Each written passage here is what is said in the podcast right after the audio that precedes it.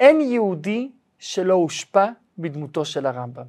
הרמב"ם היא הדמות הכי משפיעה באלף שנים האחרונות על עם ישראל. לא תמיד אולי כולם יודעים את זה. בשיעור שלפנינו נזכור את תולדות חייו המרתקים של הרמב"ם, לצד סקירה קצרה על ספרי הרמב"ם עם ביאוריו של הרבי מלובביץ', ונראה עד כמה דמותו רלוונטית להיום לכל אחד ואחד מאיתנו, ומשפיעה על הזהות האישית של כל אחד מאיתנו. הרמב"ם, רבי משה בן מימון הספרדי, כך הוא מכנה את עצמו, נולד בעיר קורדבה שבספרד בערב פסח שנת ד' אלפים תתצ"ק לאביו רבי מימון הדיין, המיוחס לרבי עובדיה הדיין, המיוחסים לשושלת רבי יהודה הנשיא, ומשם להלל הזקן ולדוד המלך. הרמב"ם נקרא משה. שמו מרמז עליו שהוא היה כמו משה רבינו. ממשה עד משה לא קם כמשה.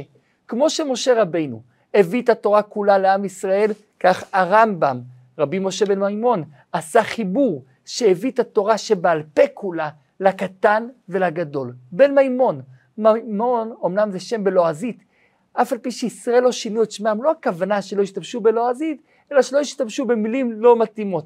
מה פירוש שמו של מימון? לא ברור, אבל יש שם את השורש מים. כמו שמשה יצא מן המים, ככה הרמב"ם, משה בן מימון, יצא מן המים.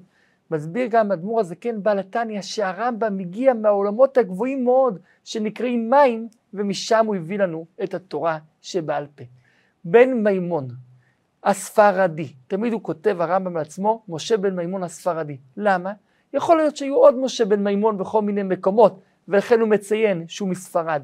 אבל גם הוא רוצה להדגיש שפסיקותיו הם בעיקר לדעת הספרדים, ולאשכנזים קצת דעות שונות לעיתים. זמן לידתו של הרמב"ם משתמר בדיוק. כתוב בספר הדורות, נולד ערב פסח יום השבת, שעה שלוש אחר וחצי היום. הרב הביא כמה פעמים את סדר הדורות הזה וציין שזה דבר נדיר שהשתמר לא רק זמן הלידה אלא גם שעת הלידה. וזה לא סתם בערב פסח, כי זה זמן שאסור באכילת חמץ, אבל מותר שיהיה חמץ, אבל יש זמן שאסור לגמרי, ולאחר חצות היום לגמרי אסור. והרמב"ם נולד אחר חצות היום, שזה הזמן שכבר אסור בחמץ, זה הזמן של הבירור של האיסור חמץ. וזה מראה על המהות של הרמב"ם. הרמב"ם בירר את הרע לטוב על ידי ספריו.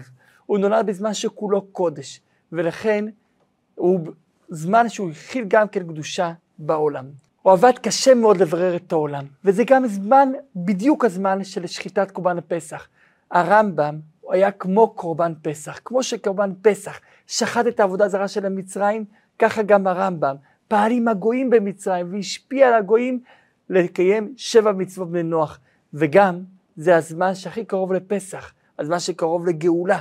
ואותו דבר הרמב"ם, קירב את הגאולה, כי בספר שלו יש תורה לכולם, ולימוד בספר הרמב"ם מקרב את ביאת המשיח, ובמיוחד שהרמב"ם הוא היחידי שכתב הלכות על ביאת המשיח. הרמב"ם עבר נידודים רבים בחייו. בילדותו הוא למד תורה מפי ארי בן מיגש ומפי אביו. בגיל 13 כבש הצבא האסלאמי, המג'והדין, את ספרד, והשליטו בה את דת האסלאם. מאז הרמב"ם, עם אביו רבי מימון הדיין, ועם אחיו רבי דוד ובני משפחותיהם, התחילו לנדוד. הם נדדו שבע שנים, עד שבאו לפס שבמרוקו, שם גרו כמה שנים. הבניין אגב, קיים עד היום. בשנת תשמ"ה, 85, עשו שם סיום הרמב"ם, על פי הוראת הרבי, באישור הממשלה המקומית במרוקו. לאחר שהרדיפות על הדת באו גם למרוקו, עלה הרמב"ם כל בני משפחתו לארץ ישראל, שם התגררו בעיר עכו. שם הרמב"ם התיידד עם רבה של עכו, עם רבי יפת. יחד עם רבי יפת הם נסעו לביקור בירושלים, לחברון, לכותל המערבי. בארץ נפטר גם כן אביו של הרמב"ם, רבי מימון, ונקבר בטבריה. הישיבה בארץ בתקופה הזאת הייתה קשה מאוד. הרמב"ם מהגר למצרים ומתגורר בפוסטת, כעיר העתיקה. אחיו רבי דוד מתחיל במסחר אבנים טובות, הרמב"ם משקיע אצלו את כספו ולומד תורה במנוחה. לפתע שרשרת אסונות. אשתו וביתו של הרמב"ם נפטרו. רבי דוד טבע עם ספינתו ועליה כל רכושו ורכוש הרמב"ם.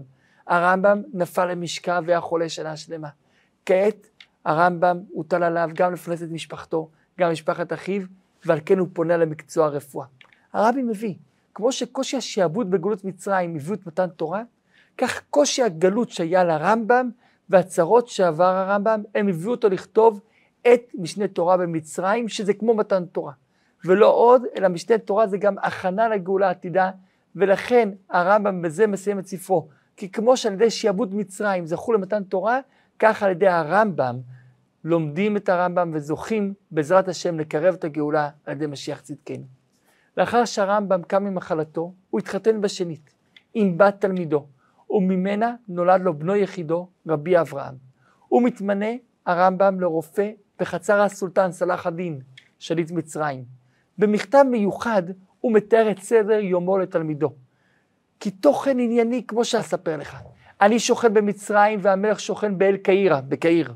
ובין שני המקומות שני תחומי שבת, שני קילומטר. ולי על המלך מנהג כבד מאוד. אי אפשר בלתי ראותו כל יום בתחילת היום.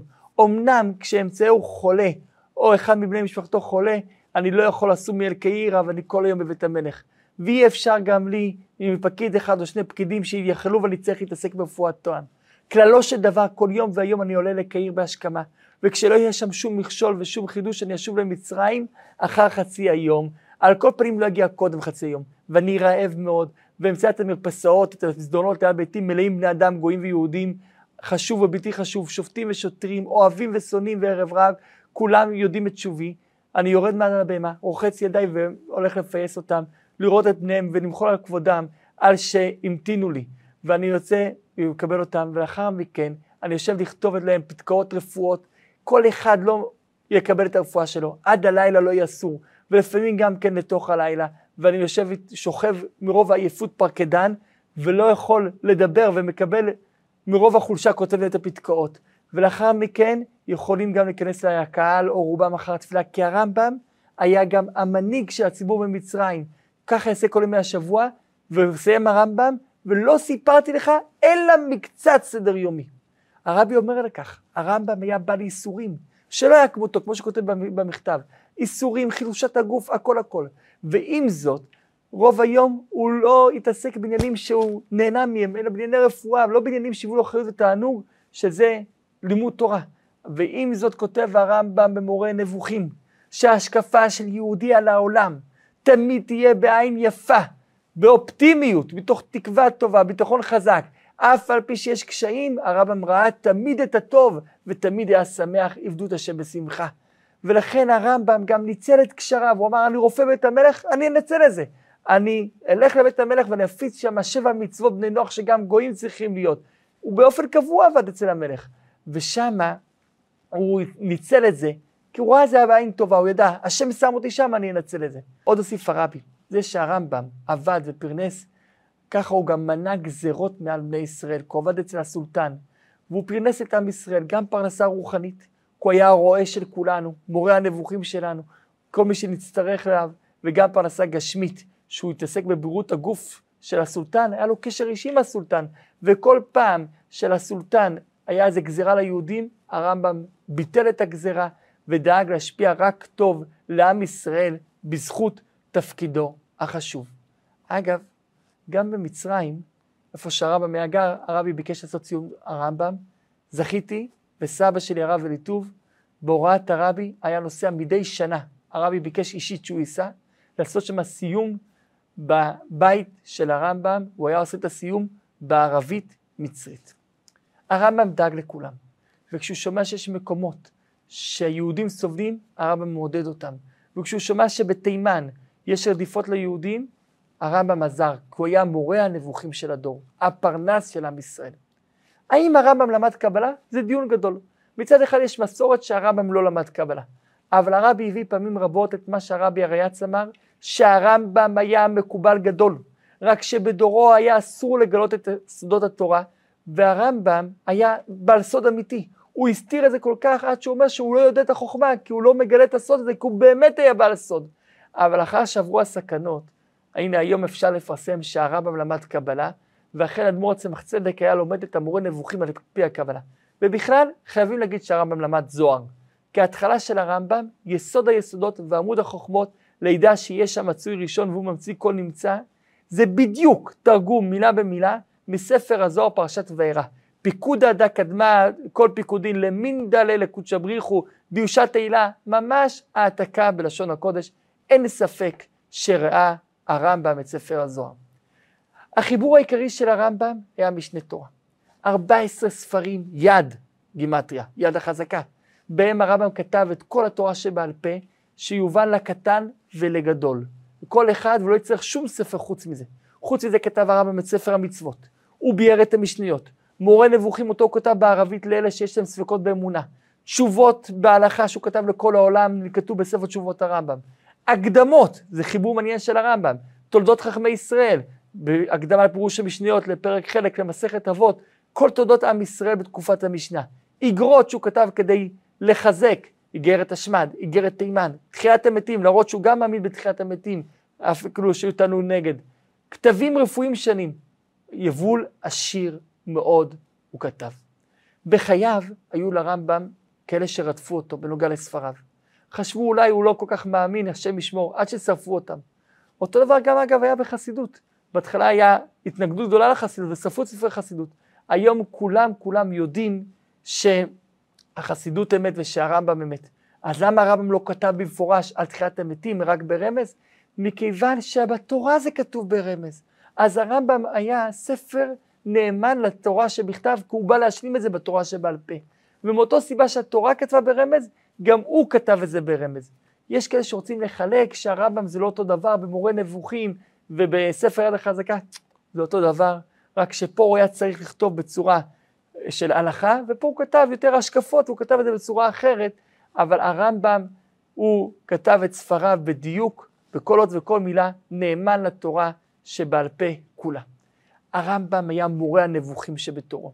הוא הנהיג את הקהילה במצרים ביד רמה. היה ראש היהודים במצרים. בתקופתו היהודים בתימן סבלו מרדיפות, כמו שאמרנו, ונאלצו להתאסלם למראית עין. היו כאלה שאמרו שהם כבר לא יהודים. הרמב"ם הוכיח שהם ביהדותם ושלח להם מכתבי עידוד ותמיכה. בחיי הרמב"ם היו נוהגים בתימן להגיד בקדיש בחיי חול וביום חול ובחיי מרנה ורבנה משה בן מימון. יש תמונה מפורסמת של הרמב"ם, אמנם זה לא נראה שזה תמונתו, כי באותו זמן לא היה ציורים ותמונות כל כך, אבל הרבי אמר שטוב לפרסם את זה עדיין, כדי לעורר את האנשים לדמותו של הרמב"ם. תאריך פטירתו של הרמב"ם ביום כ' בטבת, 83 ימים לפני יום הולדתו ה-70. יש דעה שתאריך פטירתו הייתה בכ"ד בטבת, אבל בכתבי היד המדויקים רואים שזה היה בכ' בטבת, וזה בדיוק 83 ימים לפני גיל 70 שנה. 70 שנה זה זמן השלמות של חיי האדם, ימי שנותינו בהם 70 שנה. מוסבר בקבלה הרבי מביא שיש שבע עמידות וכפי שכלולים מעשר זה 70 ולכן הרמב"ם הוא בירר את כל שנות חייו בשלמות, כמו שכתוב במשנה הרי אני כבן 70 שנה. אז למה הוא חי 70 שנה פחות 83 ימים? אלא 83 זה בדיוק מניין הספרים שהוא כתב, ספרי ההלכות שהוא כתב בתוך ספר יד החזקה. יש 83 נושאי הלכות.